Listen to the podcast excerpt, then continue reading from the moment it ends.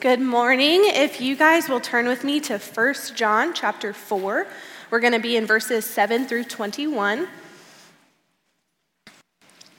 Dear friends, let us love one another because love is from God.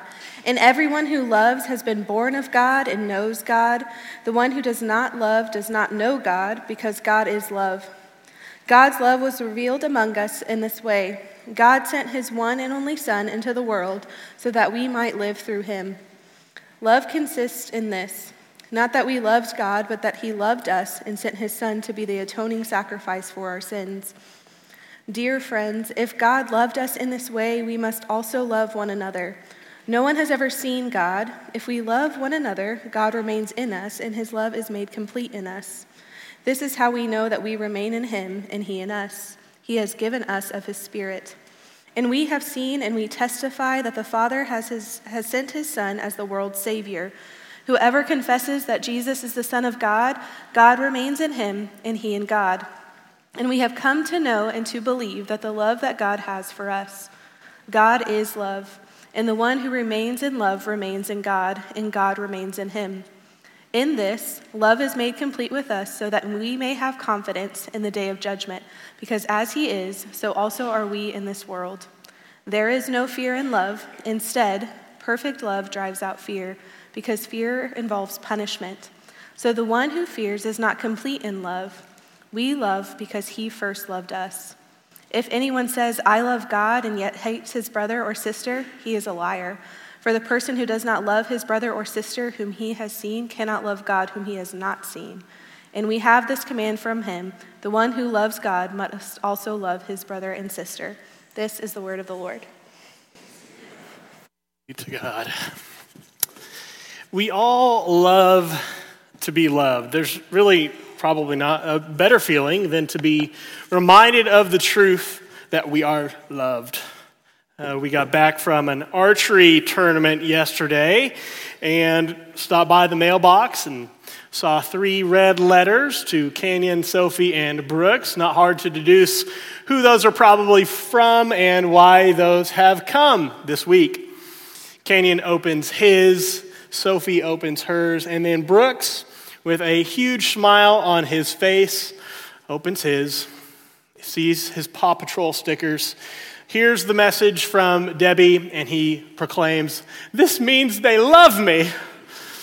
It's true, they, they love him. So sometimes love can be expressed in a simple thing like a gift, uh, just somebody thinking of you and wanting to show that they love you. I'll never forget the first time a friend of mine gave me a gift, not because it was my birthday or because it was Christmas or I had some big moment in my life it wasn't my mom, it wasn't my grandma, it was a friend who, simply because they were thinking of me and loved me, gave me a gift. That was a revelatory moment for me. I'll never forget the time recently, um, right after Debbie and I got back from our honeymoon, we walked into our studio apartment about the same size as this drum cage. And and it wasn't hard to find out, like, this place is cleaner than the last time we saw. Um, but not only that, but as we opened our cabinets, we saw they were full of spices. I had never bought spices before. How did these get here? Uh, the fridge was full of food. And I'll never forget that moment of coming in there and realizing, wow, my mom and dad did this not because they had to, but because they wanted to, because they love us. And maybe you can remember a time when a friend came to, to see you, to spend time with you, not because they were driving through town and they had nothing else to do, or their family and friends who they were supposed to meet were busy, and so you get the kind of leftovers. But no, like somebody rearranged their schedule and prioritized you because they love you. We all love to be loved. It's a blessing to receive the gift of love from somebody. But we all know and understand that love isn't just something that we get, it's something that we give. It's not just a blessing we receive, but it's a costly gift that we give to others. All parents get this. Okay? To, to raise your children to be the kind of children you want them to be costs you. Okay? It costs you your money, costs you your time, your sleep, your sanity, your hair, both in quantity, can I get an amen, Drew? And in color. It is. I, I, there's no more clear example that this is true than I've got two baptism pictures of my, me baptizing my oldest kids. And the first one I baptized Canyon, oh gosh, a few years ago. Most recently was Sophie, and there is a clear degradation of hair in the, this general region. Parenting costs you things, but I love them, so I'm willing to give them whatever it takes. Now, friends know this. If a relationship is one sided, it's not really like a friendship, right? You may love somebody, they don't love you back, or at least they say they do, but they don't actually spend time with you. They don't call you to say they love you. They don't do that kind of stuff like Stevie Wonder does all the time. Um, because you know, everyone knows relationship requires like two sides. Um, love isn't just a blessing, it's also a sacrifice. It's not just a gift we receive, it's a gift that we give. But to be honest, the fact that love is both a blessing and a sacrifice isn't an explicitly like Christian idea. That's not all that explicitly biblical. You don't have to follow the teachings of Jesus to believe that love is something we experience and something that we express, something that we get and something that we give. My non Christian relatives understand this. They get that they enjoy feeling loved and that it's a blessing to be loved. And they understand in order to raise their kids well, they need to it costs them, it's a sacrifice. The reality is, there's a lot of religions, like all the religions, that have some kind of economy of love, where if you give the right thing, you get the right thing. Everyone understands that love is both a blessing and a sacrifice. So, what is it that makes biblical love unique? What makes it uncommon? What makes it stand apart from the world that is different? Well, I think one way to help think about this is to look at the limits of this common love, the love that anyone can express or experience. First, common love begins with my understanding of my wants and my desires. You know this, you get this, that the world says you, yeah, I'll, love you, but I'm going to love you on my terms. Sure, sure, I'll, I'll love somebody if, if they do this. We all know we're the kind of the, the captains of our destiny. We're the leaders of our soul. That's what we do. The love that comes from us starts with us, with me, with my wants, with my needs, with my desires. That, that's where love starts. That's what the world says. Love starts, it begins with you. Second thing that common love does is it ends when someone hurts us. Um, that's our natural tendency. When somebody hurts you, that fractures the relationship. In common love, all too quickly is ready to divide, ready to break up, willing to end it. Common love says, I'll never be able to forgive what she said. Common love uh, uh, um, says, I'll never be able to forgive what he did. Common love says that marriage is just a piece of paper, not a promise of till death do us part. common love seems to say that marriage is, well, marriage isn't a covenant. It's something that we enter into and out to based on how we're feeling, what we want, what we desire. And if somebody hurts us, we're out. Affections change, attractions change. So if it's just a piece of paper, if it's common, then it won't last. Uh, maybe you've heard somebody say this, or you've said this. I don't go to church because somebody who claimed to be part of the church hurt me. So I'm not going to show love to Jesus because somebody from the body of Jesus hurt me. I'm out. I'm not doing this anymore. I'm either out on church or I'm out on Jesus altogether because somebody hurt me. Common love says that we end it when someone hurts us. Common love also avoids or ignores those who are hard to love. Okay? Don't act like you don't have these people, okay? Come on, honesty. Okay, those people who just, they didn't hurt you, They just kind of annoy you. Let's just, come on. They didn't do anything wrong to you. You just, they, they rub you the wrong way.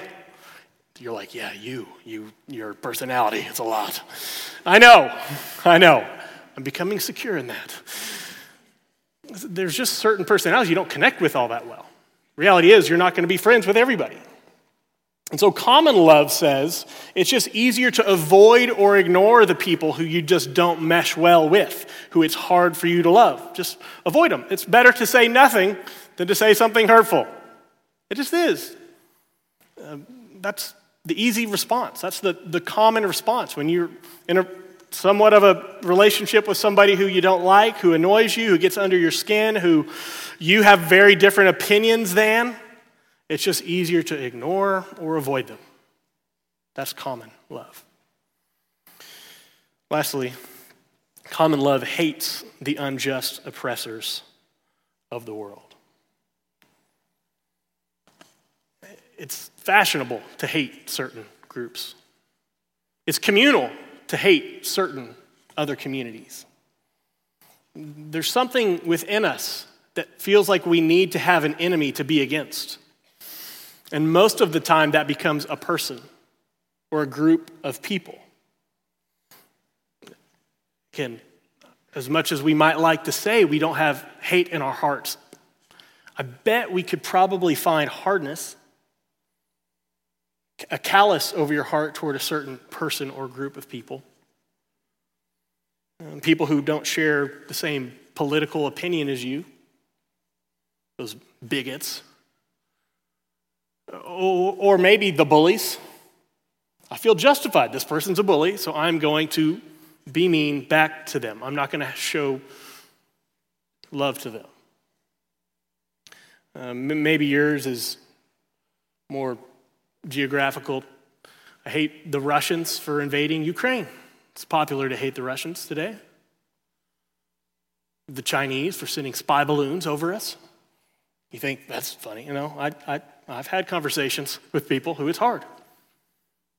It's hard. You skip back a few years, right around 2001, it's pretty fashionable to hate people from the Middle East. Well, I would never do that, but I do not like Californians, let me tell you. Oh my goodness, if an earthquake could just right along that coast, they can have their own country, we can have ours, it'll just be better for everybody. Or maybe you're from the coast, you're like, that's offensive. You stupid redneck. right? It's like, okay, we all have those. We do. Um, it's just common, it's fashionable, it's easy to harbor hate or hard hardness towards certain groups of people who hate us, who hurt us, who are oppressive. You See, common love the love that anyone in the world can express and experience, the kind of love we are all most prone to, begins with me.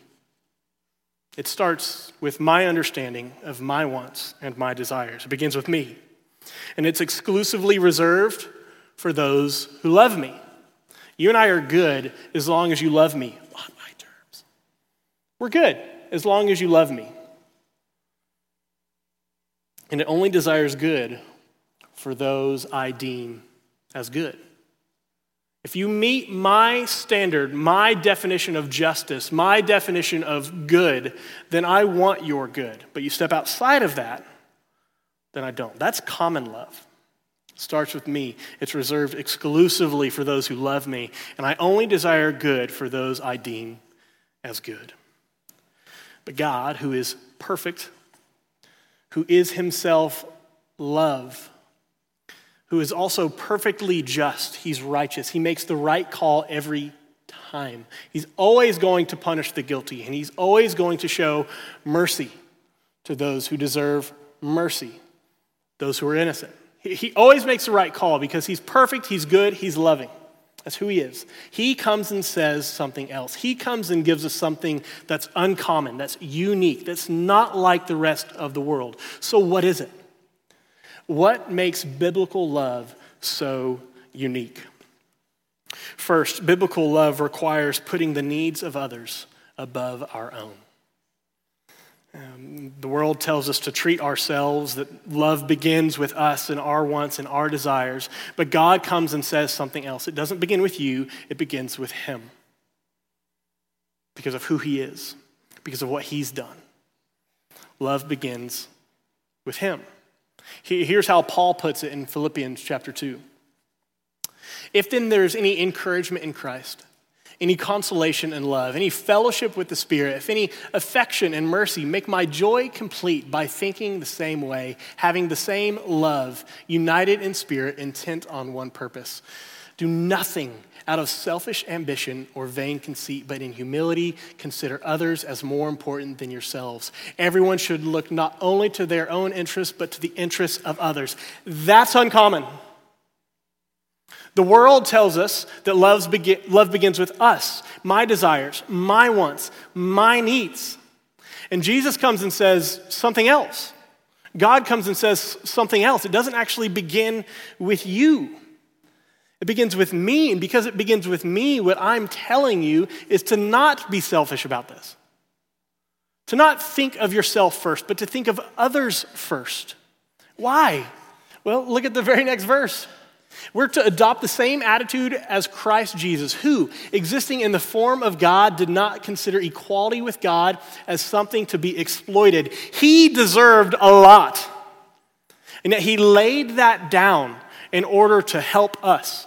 By the way, not while we were reaching out to him, not because of how loving we are to him, not because we just called him to tell him we love him and sent him a note for Valentine's Day. He did it while we were still his enemies, still rebellious toward him, still wicked toward him, helpless. Instead, what Jesus did was he emptied himself by assuming the form of a servant, taking on the likeness of humanity, humanity made in his image, by the way. And when he had come as a man, he humbled himself by becoming obedient to the point of death, even death on a cross. And for this reason, God highly exalted him and gave him the name that is above every name, so that at the name of Jesus, every knee will bow in heaven and on earth and under the earth. And every tongue will confess that Jesus is Lord to the glory of God the Father. Jesus came and he just turned everything upside down. He, he, turned the world on its head. The world says, Come, be selfish, do what feels good to you, pursue relationships on your terms. Jesus comes and says, Yeah, I deserve to be the one who everyone is centered around, and yet I came as a servant.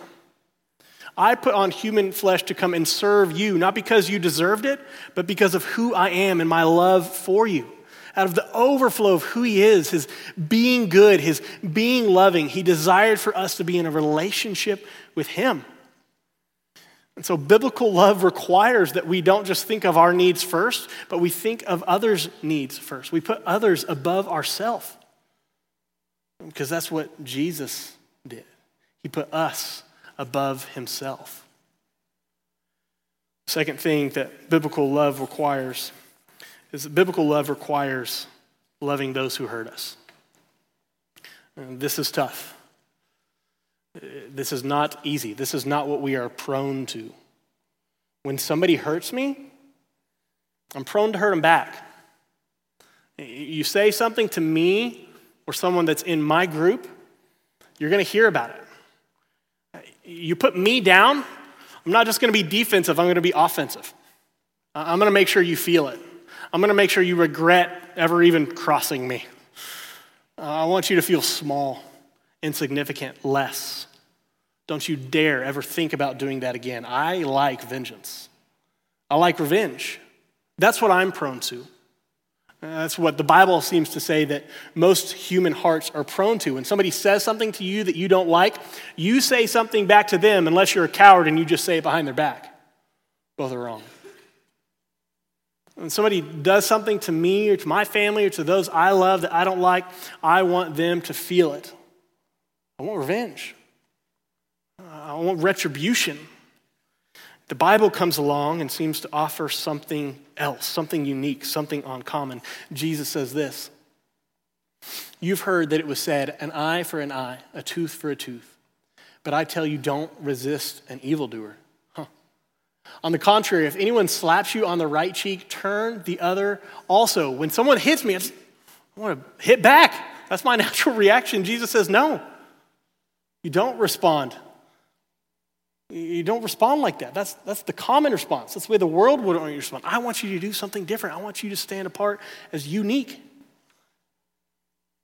As the one who wants to sue you and take away your shirt, let him have your cloak as well. If anyone forces you to go one mile, go with him two.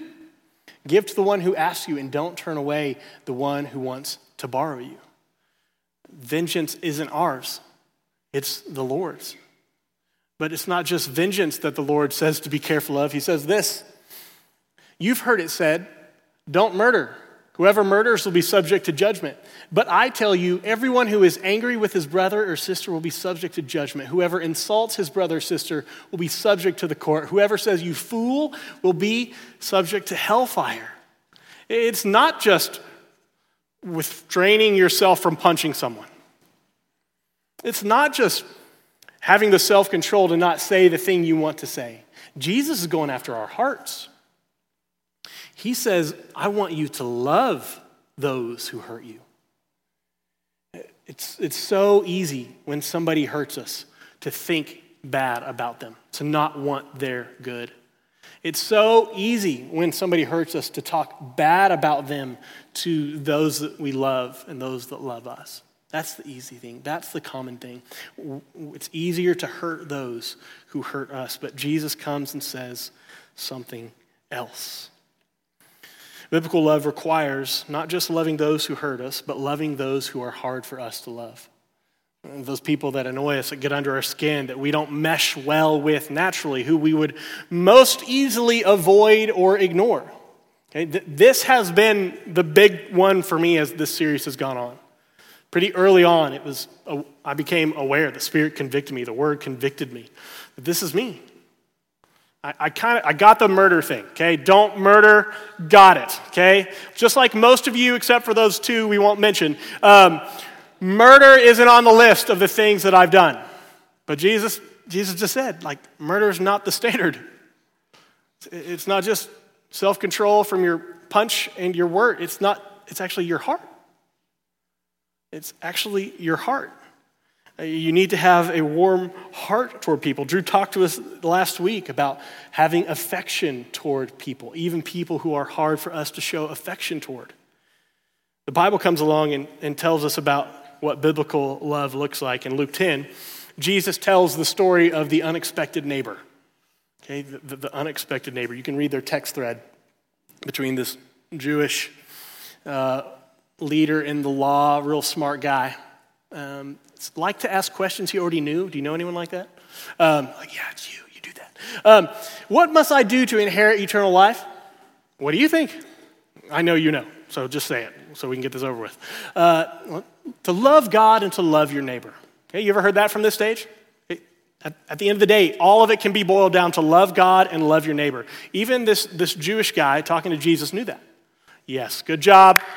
Jesus gives him the sarcastic clap. You did it. Way to go yeah, yeah, that's it. Love your neighbor because of your love for God. And, and that wasn't enough for the guy, but wanting to justify himself, wanting to make himself seem awesome, says, Well, then who is my neighbor? And Jesus teaches him. Probably not who you expect, mister. Probably not who you want it to be. And he tells this story about this guy who's, who's walking on the road and he gets jumped. All his stuff is taken and he's lying there on the side of the road. And thankfully, the pastor of the church is driving by. And he drives by, he, the pastor sees him, makes eye contact, and he's like, I haven't printed off my notes for this Sunday, or else I would stop. I'm so sorry. Go with the blessings of the Lord. And he's out. He's got to get to the church. Thankfully, though, behind the pastor was an elder of the church, and he was, you know, obviously godly person. But there's a prayer meeting Sunday morning, so he can't be late to one more. He's already been ridiculed enough, so he, he can't stop. But luckily for this guy who's hurt on the side of the road, there's a life group leader who is come to save the day. But there's a life group leader training at Paul's house, and there are always good snacks there, so he can't be late. He can't be late. And then one more person comes by, somebody they didn't expect. Jesus says a Samaritan came by. And he saw this person on the side of the road and had compassion. He put him in his car, he bandaged him up, he took him to the ER. He not only that, but then waited for him and he got him a room at a hotel where he could rest and recuperate. And he said, Here's all my money to cover all these expenses. I can go to the ATM later and get more. Just, just help this person, this, this, this poor guy. And Jesus looks at his conceited friend and says, So who was the neighbor? And out of his pride, he can't even say who's. The one who showed mercy. Yeah, the Samaritan. Go and do the same. Who are we supposed to love? Uh, who are we required to love? Just those who love us? Just those who we mesh well with, who share our opinions, who look like us, who sound like us, and same tax bracket as us? We're to love those even who it's hard for us to love. We're to love those who are seen as insignificant to the rest of the world. That's who we're supposed to love. Lastly, maybe the toughest one Biblical love requires loving those who hate us. In a world that's made it fashionable to hate those who are hateful, the Bible comes and says something else. In a world that says it's okay to hate those who are mean, to be to do evil to those who are evil, to be violent to those who are violent. The Bible comes and says something else. Maybe there's no more clear litmus test than this one as to whether or not the love that you have in your heart toward other people is an uncommon love or a common love. Let's read Luke chapter 6. I say to you, listen, love your enemies and do what is good to those who hate you. Bless those who curse you. Pray for those who mistreat you. If anyone hit you on the cheek, offer the other also. If anyone takes away your coat, don't hold back your shirt. Give to everyone who asks, and from someone who takes your things, don't ask for them back. Just as you want others to do for you, do the same for them. Because if you love those who love you, what credit is that for you? That's not special. If somebody loves you and you love them back, like anyone can do that. You don't need to be a follower of Jesus who has the Holy Spirit within them, who sits under the authority of the Word of God to love those who love you. Even the sinners love those who love them. If you do what is good to those who are good to you, what credit is that to you? It's not special, it's not unique, it's not uncommon. Even the sinners do that. And if you lend to those whom you expect to receive, what credit is that to you? Even sinners lend to sinners to be repaid in full. But I say, love your enemies. Do what is good and lend, expecting nothing in return, and then your reward will be great because you will be children of the Most High, for He is gracious to the ungrateful and the evil. Uh, the Bible says He lets the rain come down on the just and the unjust. He shows an act of common grace toward those who are good and those who are bad. So be merciful just as your Father is also merciful. This isn't easy. This is tough. This is like the toughest. We're talking about a, a, lot of things coming into this. Somebody can hear this and say, is this just an excuse not to stand in the gap for those who are experiencing injustice? Is this some kind of excuse to not give a hearing to those who have no voice? Is this just an excuse to let those who are oppressive continue what they're doing? No, it's not. It's really not. What it's trying to do is to give a response that's uncommon, that's not like the rest of the world. I promise you'll have no problem finding non Christians who fly under the banner of justice. I promise you'll have a real hard time finding non Christians who love both the oppressed and the oppressor who seek the good of not just the foster child, but the, foster, the parent who had to have their kids taken away from them because of their brokenness or foolishness. You have a hard time finding in the world those who will love not just the abused, but wanting the best for the abuser. That's hard. That's uncommon. That's not natural. And that's not what I'm most prone to but it's what Jesus seems to say. So, how? How are we supposed to biblically love others? Well, we have to understand what makes biblical love unique. First, biblical love is unique because of its starting place. It starts not with me, it starts with God. It's unique because of its scope. It's not just toward those who love me, but it's toward all people. And it's unique in its desired result of our love. See, biblical love is a blessing and a sacrifice that begins with God and extends to all in hopes that all might know God's love. That's special. It starts with God. It's this blessing and it's a sacrifice. But beyond that, it doesn't start with me, it starts with God. And He proved His great love for us in this that while we were still sinners, Christ died for us. And that means that it's to be expressed toward all people who bear the image of God, which means everyone. And that we desire good not just for those who have been hurt, but those who do the hurting. And that will take wisdom, that will take discernment, and that will be difficult. But true love, biblical love, takes great courage and great humility. So, how do we do it? First, I believe we need to practice the discipline of not getting our way. Hey, this one may not, we may need to add this one to the SOD book, Scott. Practicing the discipline of not getting our way. Okay, we don't need the last word. We don't need to win the argument. We don't need to take them to court. We can let them win, even if we're right and they're wrong. We don't have to hit back. We don't have to speak back. We don't have to post it. We really don't. We don't have to defend ourselves and our honor. Okay, can I, can I say this next part and you hear it with wisdom and, and humility and discernment? Jesus seems to be saying that we're the kind of people who allow ourselves to be taken advantage of by others. Okay, somebody beat you up, took your shirt, give them your other stuff. Wait, no, don't run away. No. Sometimes maybe the context will call to stay and show them a unique kind of love. Um, somebody says something bad to you, you actually say something kind to them. And work real hard after to soften your heart toward that person. Because that's unique. That's not what the world would have you do. Second thing that, second way we can biblically love others is welcome correction and pursue reconciliation.